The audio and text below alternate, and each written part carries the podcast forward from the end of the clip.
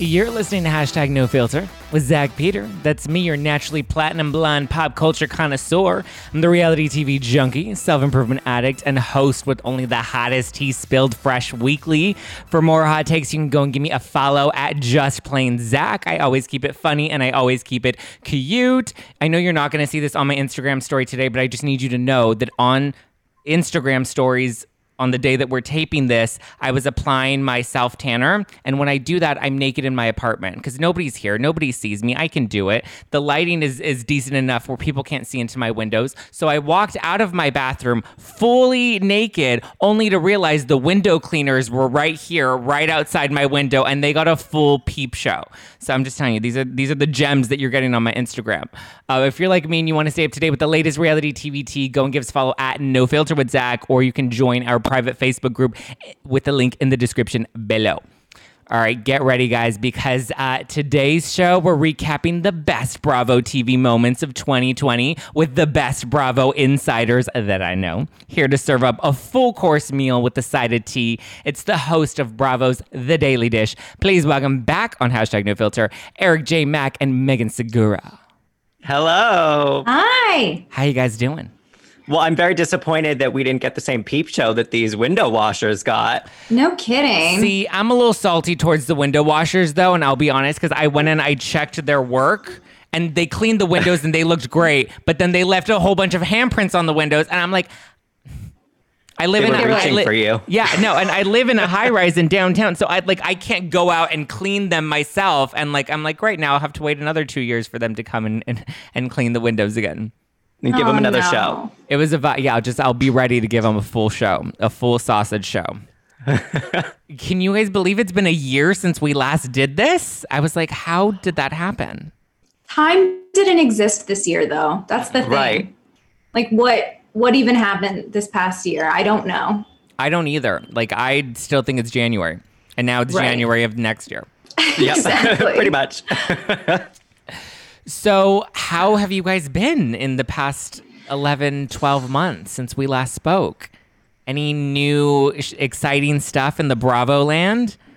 I you know, mean, we've been hanging in there. It's it's been a challenge to do everything that we've been doing from home. Yeah. Um, I mean, luckily we've been able to continue recording and we've been continuing to get interviews, and it has been really fun to talk to so many Bravo celebrities through this experience because it is something we're kind of all in together, right? So you're talking to like Margaret Margaret Josephs, and she's just sort of like, "Well, all I'm doing is sitting around and cooking," you know, and it's just like that's what I'm doing. it just feels like we're all kind of going through something so similar.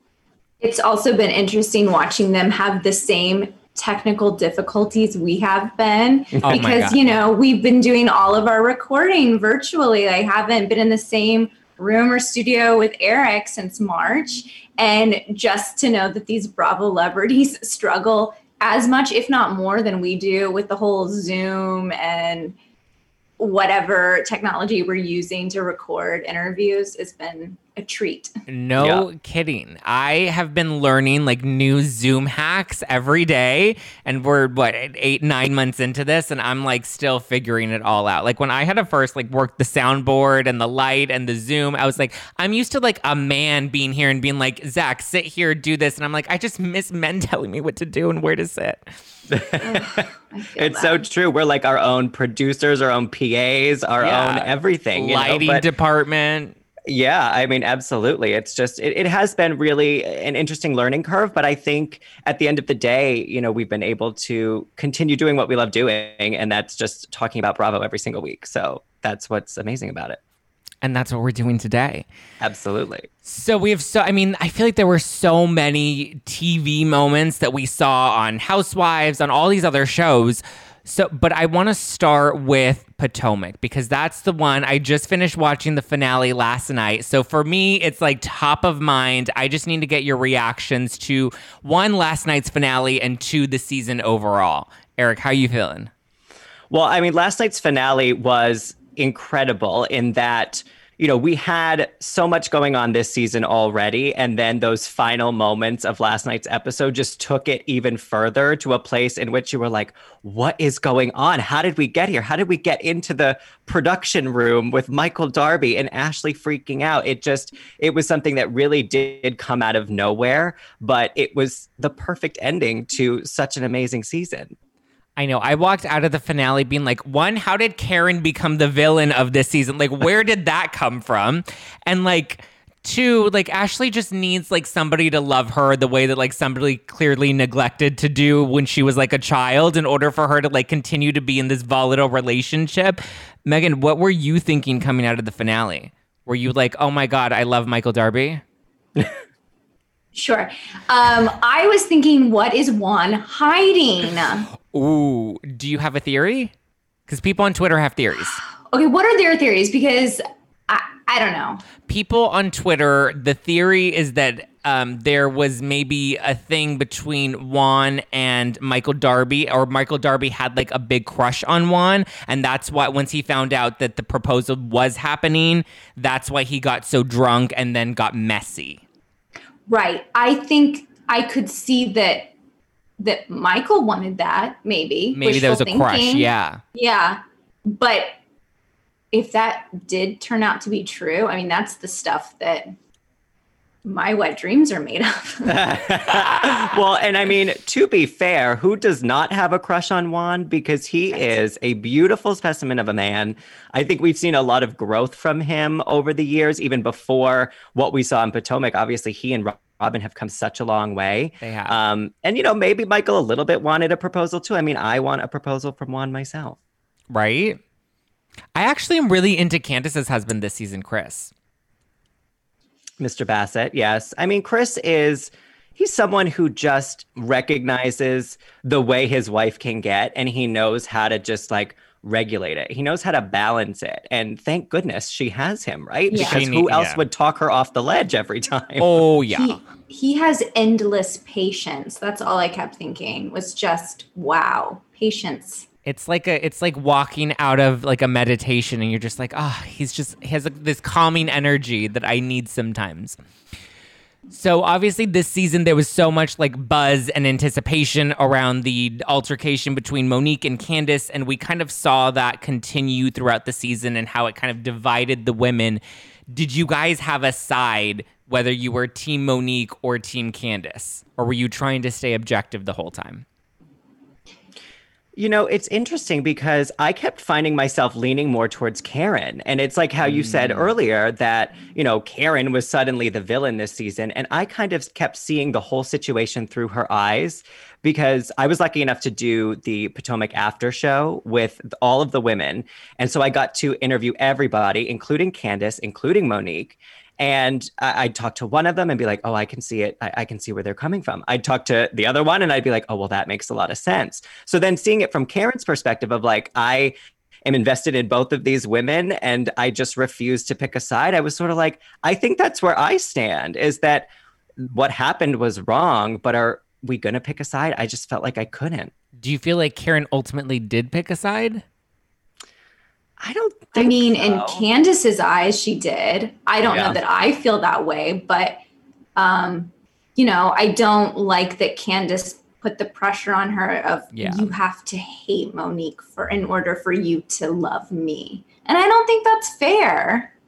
I agree. I think when you have a friend that's friends with you and somebody else that maybe you don't get along with, you can't put them in the middle and try to make them pick a side or get upset if you feel like they're not necessarily on your side. Like you kind of just have to let the friend navigate that territory on their own. right. Absolutely. How do you Well, feel? and for Go ahead. Well, your perspective, Zach, too. Did you think that with the whole wig party situation that Karen was trying to set them up, or do you think that was a whole sort of No, I don't think Karen. When you actually watch her trying to get Monique out the door before Candace arrived, when she knew Candace is on her way, and she's like, "We need to wrap this up," and even Monique's like, "What? I just got here. Like, why are you already kicking me out? Let me have another champagne for the road to go." I was like, "No." Like Karen is literally just trying to be peacemaker and just kind of, you know keep all of the ladies comfortable at her event. Like Karen's just trying to pimp out her wigs. She's not trying to look for another altercation or any sort of beef that night. Karen's like, let me sell my wigs and make sure everybody's happy so that everyone wears and promotes my wigs. Right. Well, Absolutely. I feel like what Eric and I have been saying these past few weeks, but I want to know why Gizelle and Robin Oof. seem to have it out for Karen. Like, what is it that we're not seeing? Did you see did you see Karen's Wendy Williams interview? No. oh, n- no, I heard about it, but I didn't see it. Ooh, Fill us in. She was so shady, and I loved every single second of it. She she talked about Karen cut or not. Sorry, Karen talked about Robin cutting her out of the the hat photo shoot, which I thought was kind of mean, right? Like. so mean. Her photo was good. It was a great photo. I mean, and look, let's ah. let's be honest. Okay, okay. Maybe it wasn't the best for Karen for the demo for the product. It was the best you could do with the pieces you were given. There you I go. will say That's that a good way to put it. Yeah. it wasn't it's not a Dory glam photo that we're gonna see on Instagram. Let's you know, let's be real. But like Her I- glass. But like at the same time, like let's also not pretend that Robin really thought that these women were gonna sell their hats because they're just everyday women in Potomac. Robin's banking on the fact that they're the cast members Real of Real Housewives. Housewives of Potomac. How do you cut out Yeah. the grand dame? I had so many feelings after that. I was very upset. Do you think that both Candace and Monique have a strong chance of coming back next season? Or do you think it might be a good uh, a good uh, way to give the show some new life by bringing in some new women? I I, love to- honestly am not, not good at these predictions. I feel like I have been so wrong in the past. I thought that certain people would be like, oh, in the past from other franchises that weren't, and some that, you know, were, I think, booted before their time, in my opinion. So I'm just like not good At predicting, at the prediction game. that's fair, right because you really never know and i think the way that megan and i were talking about it on our most recent episode the way that this finale ended the the sort of maniacal laughter that faded off with monique i was like well that's not a good sign you No, know yeah.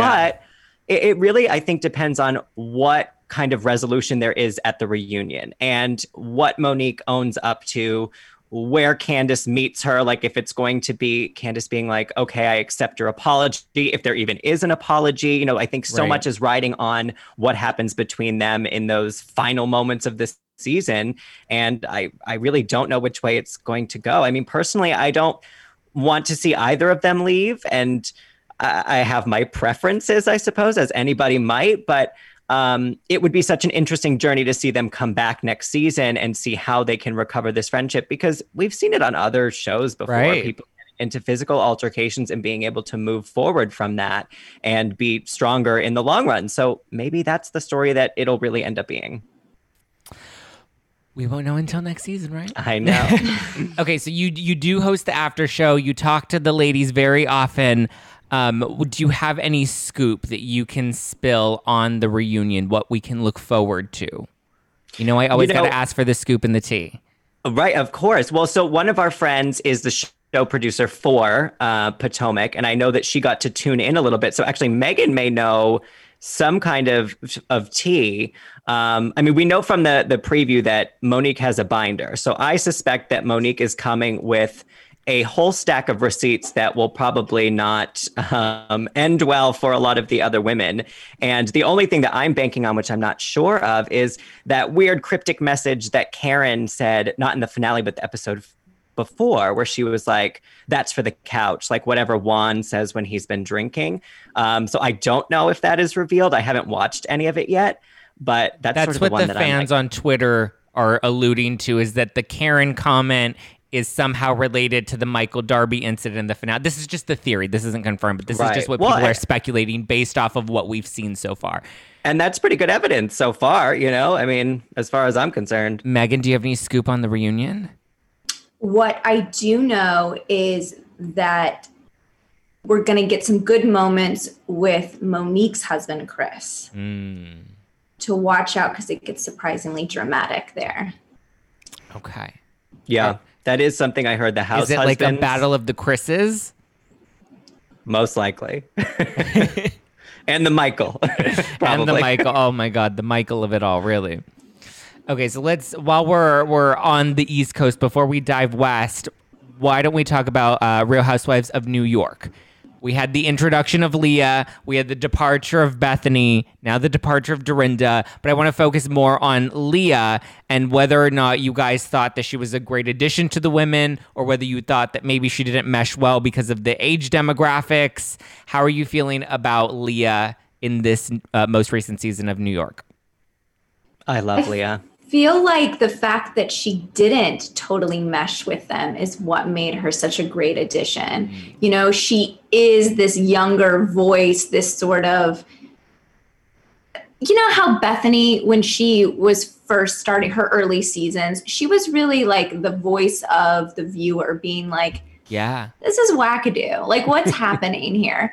And I feel like that's what Leah did this season, where she was just like, no, like, this is this is silly and I'm going to call you out on that. Also, not to mention that we got Leah right as she was deciding, you know what, I've been sober long enough. I'm going to start drinking and see how that goes. Like, what gold that was for us. I know, because then we really got to see Leah in full action. Do you think that that was the smartest move for her to do? Because she like really like we had the tiki the tiki torch moments, and you know we had the the Halloween party with the claw. I mean, I'm happy about it. I don't know how her mom or her ex husband feel about it, but right. I like her or Ramona, and I like the yeah. the relationship she has with her ex husband. Do you feel like Ramona is the same Ramona we've had for like the past however many seasons? What twelve seasons at this point? I feel I like every season she has a, she had every season she has this like new beginnings and I'm starting over and I'm a new person. Nah, you're not, Ramona. We know you're not. and like, just own it at this point. Be like, uh, this is I'm me, not changing, and I'm not changing. I'm tired of, of new beginnings. There have been too many new beginnings. I'm just gonna stay the same. Right. No, exactly. I mean, I love Leah because I do feel like she was a certain generation, like almost our generation's way into New York, because I love Tinsley. I really do. Um, but, you know, Tinsley is, uh, she's worth $35 million. You know, she is from like just cut from a different cloth. And yeah. I feel like Leah is a little bit more of that kind of like grounded, a different side of New York City. And she really, I think, spoke to people who are younger and love the show, but maybe didn't necessarily see too much of themselves in any of the other cast members. So I, I just liked that way in with Leah. And I feel like I could relate to her more than a lot of the other women on the show. Speaking of Tinsley, I was really happy to see how, even though it was cut short, I was happy to see her storyline kind of wrap up. I may not love Scott all that much. I think she could do a little better. That's just me. But like, I think the way her storyline was kind of wrapped up, where you kind of just see her driving off and like sailing off into the sunset and just like knowing that she got her little fairy tale happy ending in the end. How did you feel about the way we sent off Tinsley? Do you think she should have stuck around to the end of the season? I think that it proves that oftentimes this show is way more organic than people give it credit for. And that, yeah, it didn't fit into this perfect you know, season long arc, but she decided to move to Chicago and that's that. That's where life took her. And I think it was smart of Bravo to say, yeah, that's what's happening.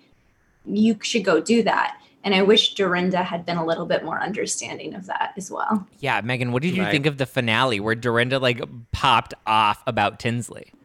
It was surprising. I just think that like a lot of viewers i don't really understand still where it came from. You know i i tried to understand where she was coming from in the reunion but i think ultimately she just was going through a lot and the pressure had mounted and the stress and she needed to take a break. And that's what she's going to do now. Yeah and good for yeah. her. I think everybody needs when you reach that point where I feel like you kind of reach some. We reach that point where we our bucket is full and it's overflowing, and like instead of just trying to add more water to it and keep it balanced, we have to be like just like let it overflow. Let's take a minute. Let's take a back seat and like just chill for a sec. Yeah. Yeah.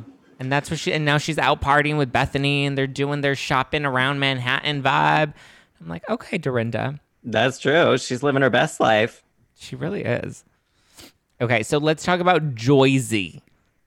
Are you excited for the new season of Jersey? Do you miss them? Or you feel like Absolutely. so in the this season that we saw this year, we had a moment that I personally loved, which is when Teresa got caught egging on Danielle during the pony pool. And then we see her in the finale. We had so many of these like fourth wall. Like 2020 was like the year we really broke the fourth wall. Were you surprised to see that? Because we didn't even really see that teased in the trailer. I feel like that was one of those hidden gems that Bravo like kept under the rug until the very last minute. And we're like, oh wow, we got like a good moment where we see Teresa really kind of get caught. And I feel like it was we such- haven't seen Teresa in that hot seat where there's an actual receipt. Like we saw Kim D in the past be like, Teresa said this or Teresa's done this behind the scenes, but this is the first time we've ever really seen it on the show. Yeah, I think it was such a well kept secret because even in that moment of the ponytail pull, usually you would see Teresa maybe say that thing, and then you as a viewer would wait all season to see do the ladies find out. But we as viewers didn't even know until the very end of the season. And I thought that was genius. Yeah. It was because normally, like, I feel like we've all reached the point as fans where we watch the the trailers and we watch the previews and we dissect it to the point where we try to put the storyline together and try to figure out like whose team we're on before we see the storyline play out. That that was like a really good nugget that they saved for us until the very end. Yeah. Absolutely. And I loved the way that Teresa found out, you know, through Melissa and it happened in real time. And Melissa's like, they're going to use it. They're going to use it. And that moment where you know Teresa expected that that wasn't going to happen or she didn't realize there was a hot mic moment, like to see her so blindsided as, you know, kind of the main housewife of Jersey, Mhm. uh, just to see production be like, well, we got you though.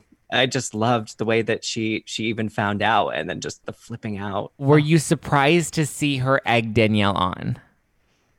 Or do you think that that's kind of just Teresa's nature? You know, it, so it's hard to know. Have we been missing seasons of these little moments? Or is, you know, was this sort of a one time thing and she just happened to get caught? I. I was surprised because she and Margaret had a relationship. Yeah. Yeah. Well, and I think Teresa's a bit easily influenced in certain instances too, right? So if there's some liquor involved and whatnot, and it just all gets, you get caught up in the whole thing, I think she just said, do it, do it, almost not even really expecting that Danielle would really actually go do there, it, yeah. you know? And then there it was. Do I you will think say that we have a digital series on BravoTV.com, Life After Bravo.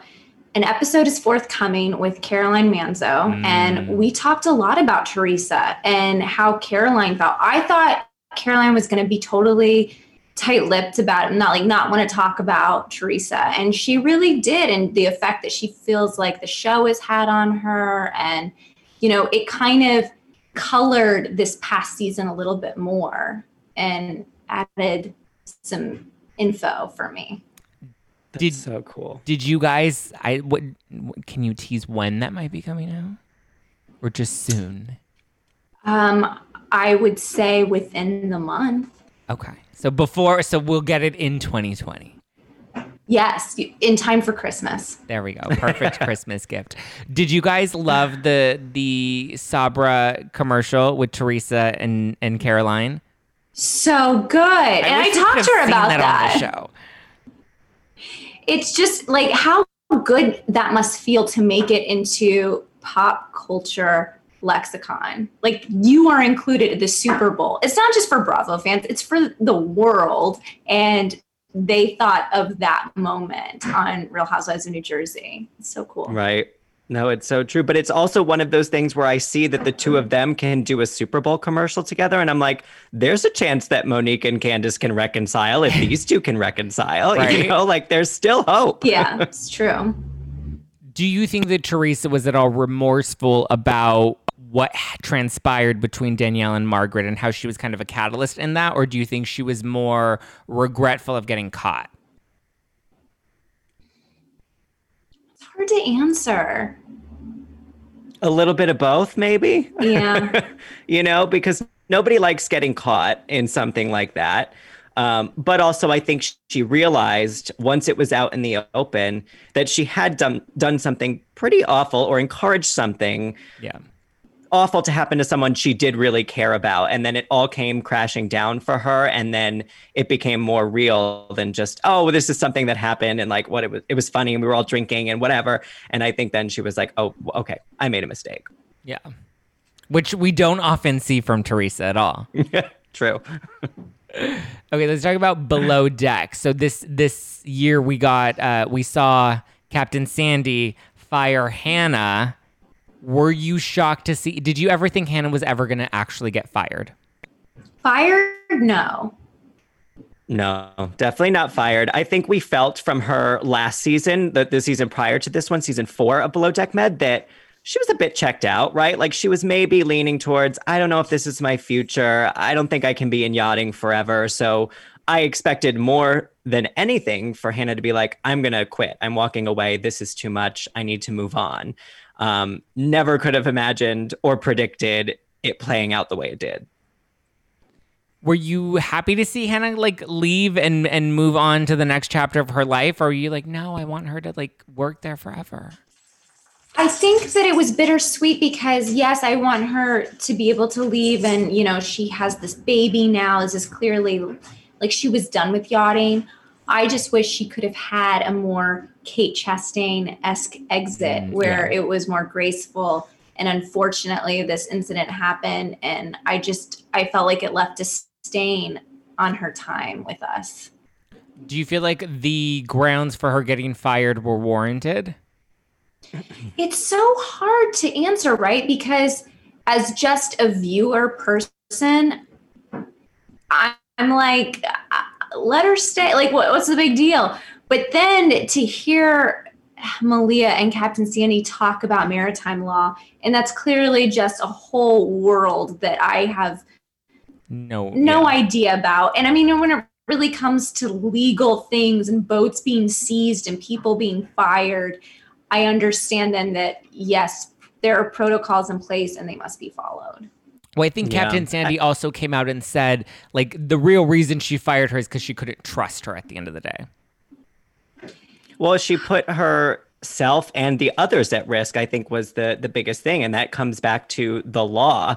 Um, I think the circumstances surrounding what led up to you know Captain Sandy getting the pictures and then having the choice to to make of well I have to let her go. I have to fire her now because of that. The things that led up to that were a little bit like oh it's weird timing right with everything that was happening on the show between Malia and the rooms and that situation. So you're a little bit like this is uh, this part of it feels suspicious, but at the end of the day, it was a violation of the law, and a lot of people's asses were on the line, including Hannah's. But it, I don't think she really thought of it that way when she decided to bring onto the boat what she brought onto the boat. I think had Captain Sandy just left it to you broke the rules with this, it would have been more clear cut for fans. But the fact that she brought anxiety and panic attacks up into the conversation is what sort of rubbed people the wrong way. I mean, especially as New Yorkers, like my God, which which one of us doesn't have some form of anxiety? So to, to suggest that that means you can't do your job or be trusted, and I'm, I'm sure she's regretful of that too. Um, yeah, that wasn't great. I agree.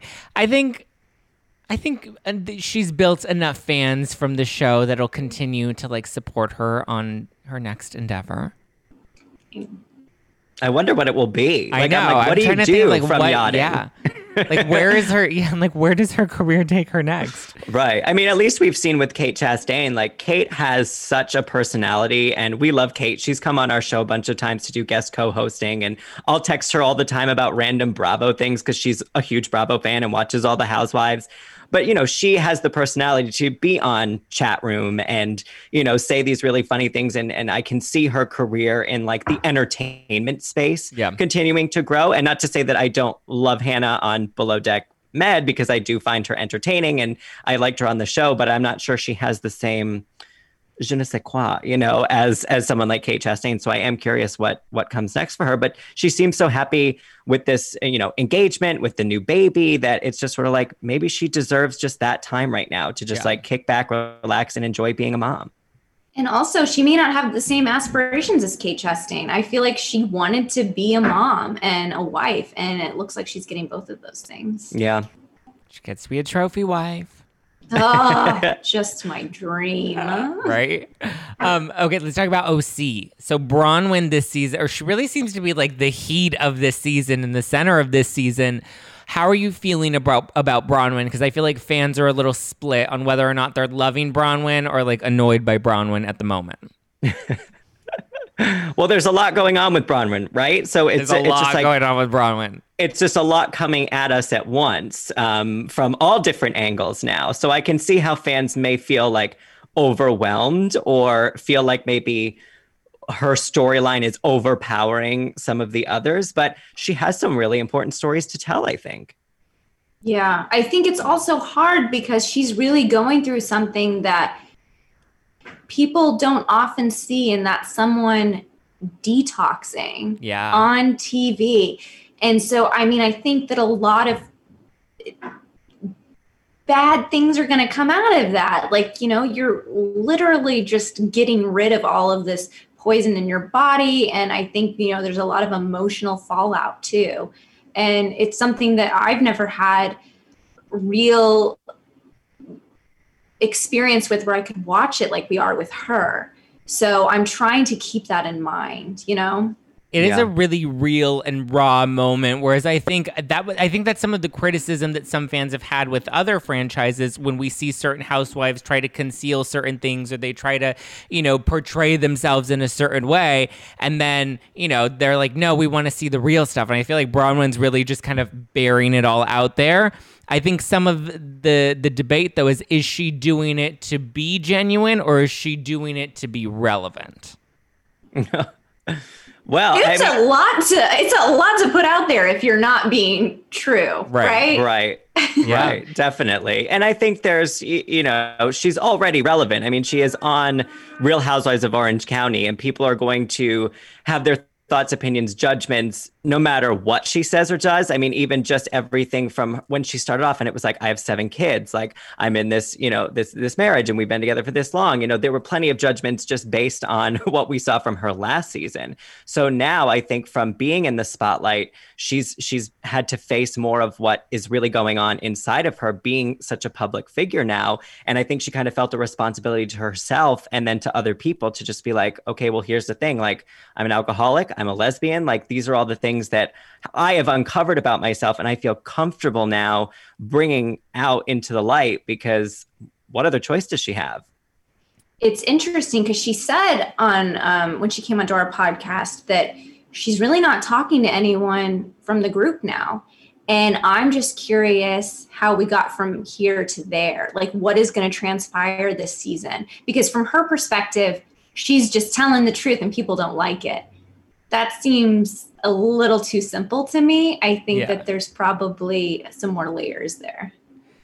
Yeah, I agree. And I think I know there are a lot of she's making a lot of waves and she's making a lot of announcements, but I feel like, you know, as you guys mentioned, when you remove that cloud of um, alcohol and you have this like clarity of sobriety, your life just kind of opens up in a different way where you start to realize other parts of yourself and you're like, hey, maybe I really wasn't ever into my husband. Not saying that she wasn't ever really into her husband, but you know, now that she's come out as a lesbian, I thought it was a little shady of her to be like, I've never been attracted to men. I was like, well, that's send Sean to my house. Yeah, poor Sean. Really? With the necklaces too? I mean, we can take the necklaces off. Yeah. he might not like that though. I don't know. That might be his thing. Uh, it's not my thing. It's not. It's not my kink. I'll say that. Okay, so now I want to talk about my probably my personal favorite of this year, which was from Real Housewives of Beverly Hills, and that was the Brandi Denise drama this season. And I was like salivating and eating popcorn and drink and throwing wine glasses and wi- wine in people's faces, just in honor of Brandi Glanville. How are you guys feeling about this most recent season of Beverly Hills? Because I personally think it was the best we've had in a long time. Well, I think it goes back to that whole 2020, the year that we just totally broke that fourth wall and just Yeah. demolished it. And the whole bravo, bravo, effing bravo, I mean, was just gold. I I think that poor Denise fell victim to second season curse. She had such a great first season, but like many housewives, second season is when all your stuff comes to the forefront. I mean, like Bronwyn. This is Bronwyn's second season too. Oh, that's true. Yeah. No, that's very true. I mean, with with the Denise situation, it was the second season curse, I think a little bit too. And then it's sort of the question of how much of your life do you owe the audience, right? Like no matter what you're doing in your personal life, I think for Denise, she was like, okay, I'm on this reality show. This is what we do. We come and we film these scenes. She's very used to that. She's on, you know, a soap opera every day. She's been in so many movies. She's a working actor. So for her, I think she would show up expecting this is what's going to happen in this scene. And when all of these other things this season started coming her way, she didn't know how to deal with that. She didn't know how to do like the improv sort of thing where it's like, oh, that's what we're talking about in this scene. Okay, uh, that's not what I prepared for. So I think just more than anything this season, she was just blindsided at every step of the way and just really didn't know how to navigate it. But does she really owe us an explanation for all of this stuff? I, I still don't really know. Do you think she handled it the right way by kind of just deflecting and running and not really addressing it? I, I would say that producers didn't like that because we did see, you know, Chris Cullen step in in Italy and be like, okay, I'm sorry, Denise, you can't walk away from this again. And we saw so many instances where Dorit's like, okay, you have to stop saying that. You know, like there was a moment that I think producers and everybody was they were expecting some kind of accountability from her, whether it was true, whether it was not true, just like explain yourself then you know like if all of this stuff is coming to the surface then you got to talk about it because it's already out there. So i, I think, think- she just got nervous. I think it would have been better though had she just said, you know what, like whether it's true or not is none of your business, and gone to it from that angle versus the whole, well, she's said that she's slept with some of you. And it's just like, okay, but like, did she really? I mean, maybe it's Brandi, but maybe you're just deflecting. Yeah, I got in a little fight with Brandi Glanville for what I said about that. What'd you oh say? Oh, did you uh, So I ended up having. Well, I, I said it on the show, but I ended up spilling a little tea that the other women that Brandi ended up sleeping with uh, from Beverly Hills were Kim Richards and Carlton, and that these were rumors; they haven't been confirmed. But she ended up owning up to to sleeping with Carlton, but she said she never slept with Kim, and she called me a few names on her podcast. but Whoa. oh my god i need to can you please send us that episode after this it was a fun time. And but then for me, I was kind of like, but isn't this what you did to Denise last season? Like again, whether it's true or not, you put something out there, and like, you know, how were you guys feeling about Brandi this season? this is a great question from megan because megan loves Brandi I and, like, loved Brandi too. what like just She it was called i me a remember when the delusional seasons- idiot. when the season started, Megan was like, I'm so excited. We're getting more Brandi this season. Yeah. So, yeah, where did you land on this, Megan? Like, where are we at this point? I think that I love branding. Whether or not it's true, I thought was kind of not cool to share with the world. Like, yes, thank the reality gods that she did, but at the same time, it just leaves this question up in the air. And that's kind of not fair if it didn't happen. You know what I mean? Because how do you actually prove something didn't happen? Right. I think the thing is like with her putting that out there again, whether it's true or not, I think there probably is some truth to it. That's just my opinion. But like, I think that um, with the hard part is it's like I understand her exposing it because she's like Denise isn't who she says she is, but it's like that Right. doesn't necessarily that's not necessarily the incident you needed to use to to make that point. You know what I mean? Like you could have done it another way. I understand if there was like a leak of a tape or an audio or something where then you have to address it, but that was something that like happened completely privately, allegedly off, you know, off camera between the two of them that there was like really no reason for her to expose it the way that she did. Right. Yeah. Well, and even the receipts that she did present with the text messages and everything, like didn't really prove Right. anything either way. And and Megan and I talked about, you know, calling someone who you're not super close friends with like, "Hey love," like, "Hey girl," you know, like terms of affection. You can use those for people that you're like loosely in touch with. The gays do it all the time. We're always like, "Girl," you know, to like each other. I mean, I would say that to you, Zach, in one second. Yeah. You know, so that but that doesn't mean that something has happened between us that's going to be exposed to the whole world. So you we, know? we So can't tell people we had a, a, a hookup, Eric. I thought we were going to announce that today. Save it for the end of the episode. You guys. Surprise. so Megan, since you're also a big Brandi fan, would you like to see Brandi get a diamond, or are you like, I think her her time is done?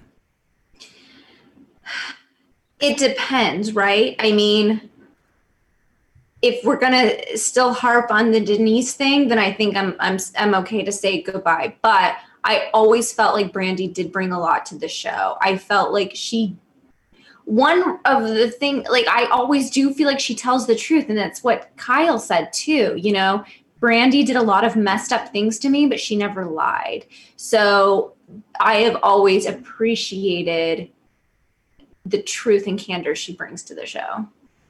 I mean, I think it could also be like a Marlo situation. Marlo's been on Atlanta forever. Forever. I mean, this season you get her within the first 10 minutes of the premiere episode, you know, and she is not a peach holder. So if, you know, Brandi is circling this group for seasons to come, like I'm okay with it. I like Brandi. I think, but I think like if we're gonna bring Brandi in, like she's earned a diamond. You know what I mean? like, give the girl a diamond. She can use a paycheck. Let her have it. Let her have it. okay, so I asked people on the Instagram for some honorable mentions of their favorite moments from 2020 that I just want to briefly recap to close out the show. Um, let's see. Kim says that her favorite was Denise and Aaron being followed by Big Pharma. Yes, absolutely. That Storyline that did not get enough attention. we should have gone with that a little bit more this season. yeah, agreed. We went. We covered Eric's big, or sorry, we covered Aaron's big dick more than we covered Big Pharma this season. Last season. Bigger. I don't know.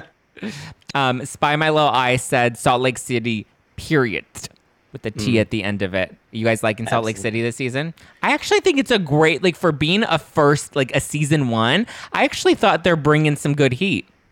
Yes, I love Salt Lake City. I mean, Megan knows how I feel about it. I just love all of the religious layers to this drama that we haven't gotten before. It's new that you haven't really seen on any of the other franchises before. Yeah. Yeah. Um, let's see. Uh, Hen- uh, Haneke says that it's the smelling like hospital fight for me. That I mean, you cannot make that up. You know what I mean? Like when people are like, "Oh, is reality TV scripted?" No, it's not. Things like this do happen. You just have to find the right people, and they found the right people in Mary M. Cosby and Jen Shah. I have to say something about Mary though. Mary just makes me cringe. I don't know She- what. Was it was it the sermon she did that did it for you? I don't know. It's all of it. It's like a Is it lot the to handle. grandfather that It's, did it it's for too you? hot to handle for me. It's too hot to handle. It's a lot. Uh, Joanne Griffin said it was Leah uh, getting drunk and uh, going apeshit in Newport at the dinner on Ramona and throwing the ravioli. Yeah. Yeah. Oh my God. That whole dinner was insane. No one's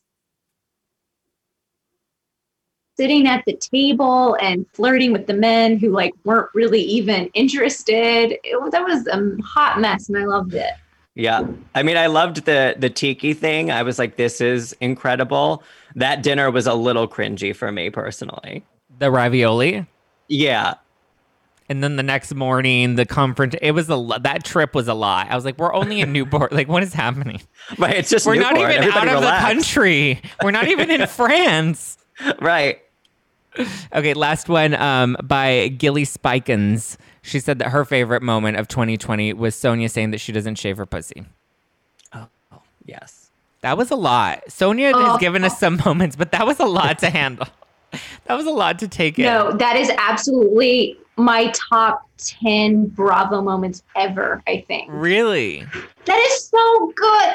Whoever would shout that? Sonja would. Sonja would. I just love that so much. That is just peak Sonja, peak Real Housewives, peak Bravo. I agree. Peak 2020. Peak 2020. so we know New York's in production, Beverly Hills is in production, Atlanta just started airing. Um, of the shows that are either cur- like Atlanta just started airing, but of the ones that are just starting to air or that will be coming out soon, which one are you most excited to see in 2021? Um, Ooh. I'm excited for this whole bachelorette party Ooh, for yes, with the Atlanta stripper, yes. Oh, yeah. because there were rumors, and you never really know how much how much stock to put in those. And then the super teeth came out, and it was like, oh my god, are we gonna find out something? I think we are. Yeah, you So I'm heard the rumors, excited. and I was like, I don't know if we're actually going to get this addressed on the show. And then the, t- the teaser came out, and I was like, ooh, this is going to be a good season. Just 100%. Porsha with the face shield getting grinded on. Oh, I'm so here for it. And that stripper's tongue is quite long. It It's could like gobble he- some. It could gobble some peaches. um, I'm really looking forward to Dallas. I, you know, that premieres in the beginning of 2021, and I've always been a big fan of Dallas. I thought last season was good, but I, I kind of was just sort of like, oh, I don't know what's happening. And so I'm really looking forward to this new season. I think the new housewife, Dr. Tiffany Moon, that we're getting is Yeah. is going to be a great addition. When, when the Super Teas came out, Megan and I were like talking about it, and I was like, she's featured a lot for being a new housewife. I she's thought the really same up thing. Yeah. she's up in the super teas like a lot. So I think she's going to bring some really fun energy uh, to the Dallas ladies. And I just like Kameron Westcott. I just love Cameron. Like she is just so ridiculous in the best way possible. So I'm excited to have the Dallas ladies back. And Stephanie Hollman, come on, it's Stephanie Hollman. I think also we can't forget Kathy Hilton Yeah. is finally coming to Beverly Hills as a friend of. And that's huge. That's all I've ever wanted since season one. And I just really need that deep seated, you stole my goddamn house level family drama. I agree. I think I'm most excited for Beverly Hills, but only because that's my favorite franchise, and I know Same. people are hot and cold with Beverly Hills. I've Love it. always loved every second of it. So we have Kathy, Crystal. I'm so excited to be joining the show just from what I've seen on her Instagram and the little teaser that her and Kathy did on Bravo.com, BravoTV.com. I'm like, okay, I'm ready for this. And then Erika excited. Jayne going through a divorce. Oh, what did you think? E, e, e.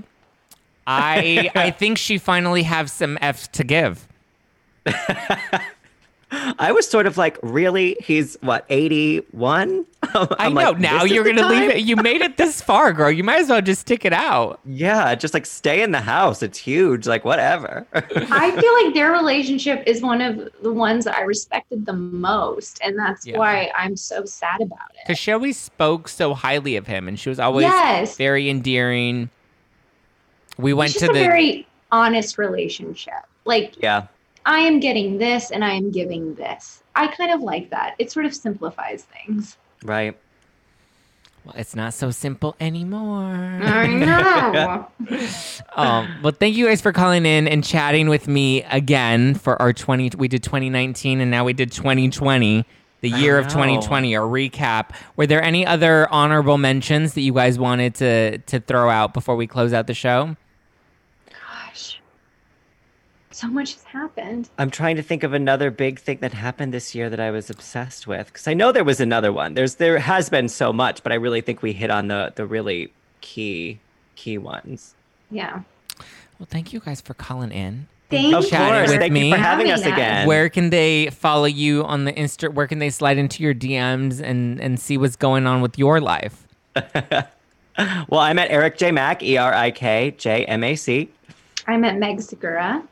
Love it. And where And can, can people? always- oh, oh go go go for it. I was gonna say, and where oh, can we can people always listen follow to us you on guys? Bravo Daily Dish. Yeah. Yes. And and they can watch the after shows. They can watch all your content on bravotv.com, right? Yes. absolutely. BravoTV.com. Yes. I love it. We have after shows. We have life after Bravo. We got it all. I love it. I'm looking forward to that Caroline Manzo interview. Yeah, I love it's me some good. Caroline Manzo. I need them to bring her back to New Jersey for me. It's the Caroline Manzo for me. All right, thank you guys. You can follow me at Thank Just. Plain Zach, and don't forget to follow the show at No Filter with Zach. Meg, Eric, thank you so much for calling in and for chatting with me and breaking down 2020. I mean, what a year!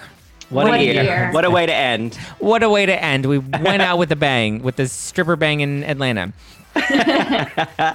Thank you guys Thank for you, Zach. listening. Thanks, Thank guys. you. Don't forget to leave Bye. us a five star review on iTunes because I'm a millennial. I bleach my hair and I love that validation. So go and give me a five star review right now. Follow me at Just Plain Zach. Follow at No Filter with Zach to stay up to date with the latest show news. And don't forget to join our private Facebook group. The link is in the description below. We're always spilling hot tea in there. We were talking about Potomac from this weekend, and there are a lot of hot theories. Um, and everyone's like, really, like, what happened to Karen? Like, how did Karen really become the villain this season? Everyone's so confused, but I love it. So go join that conversation, and I will talk to you guys next week. We have so much more dish and tea to spill before the end of the year. So stay tuned. I'll talk to you guys later. Bye.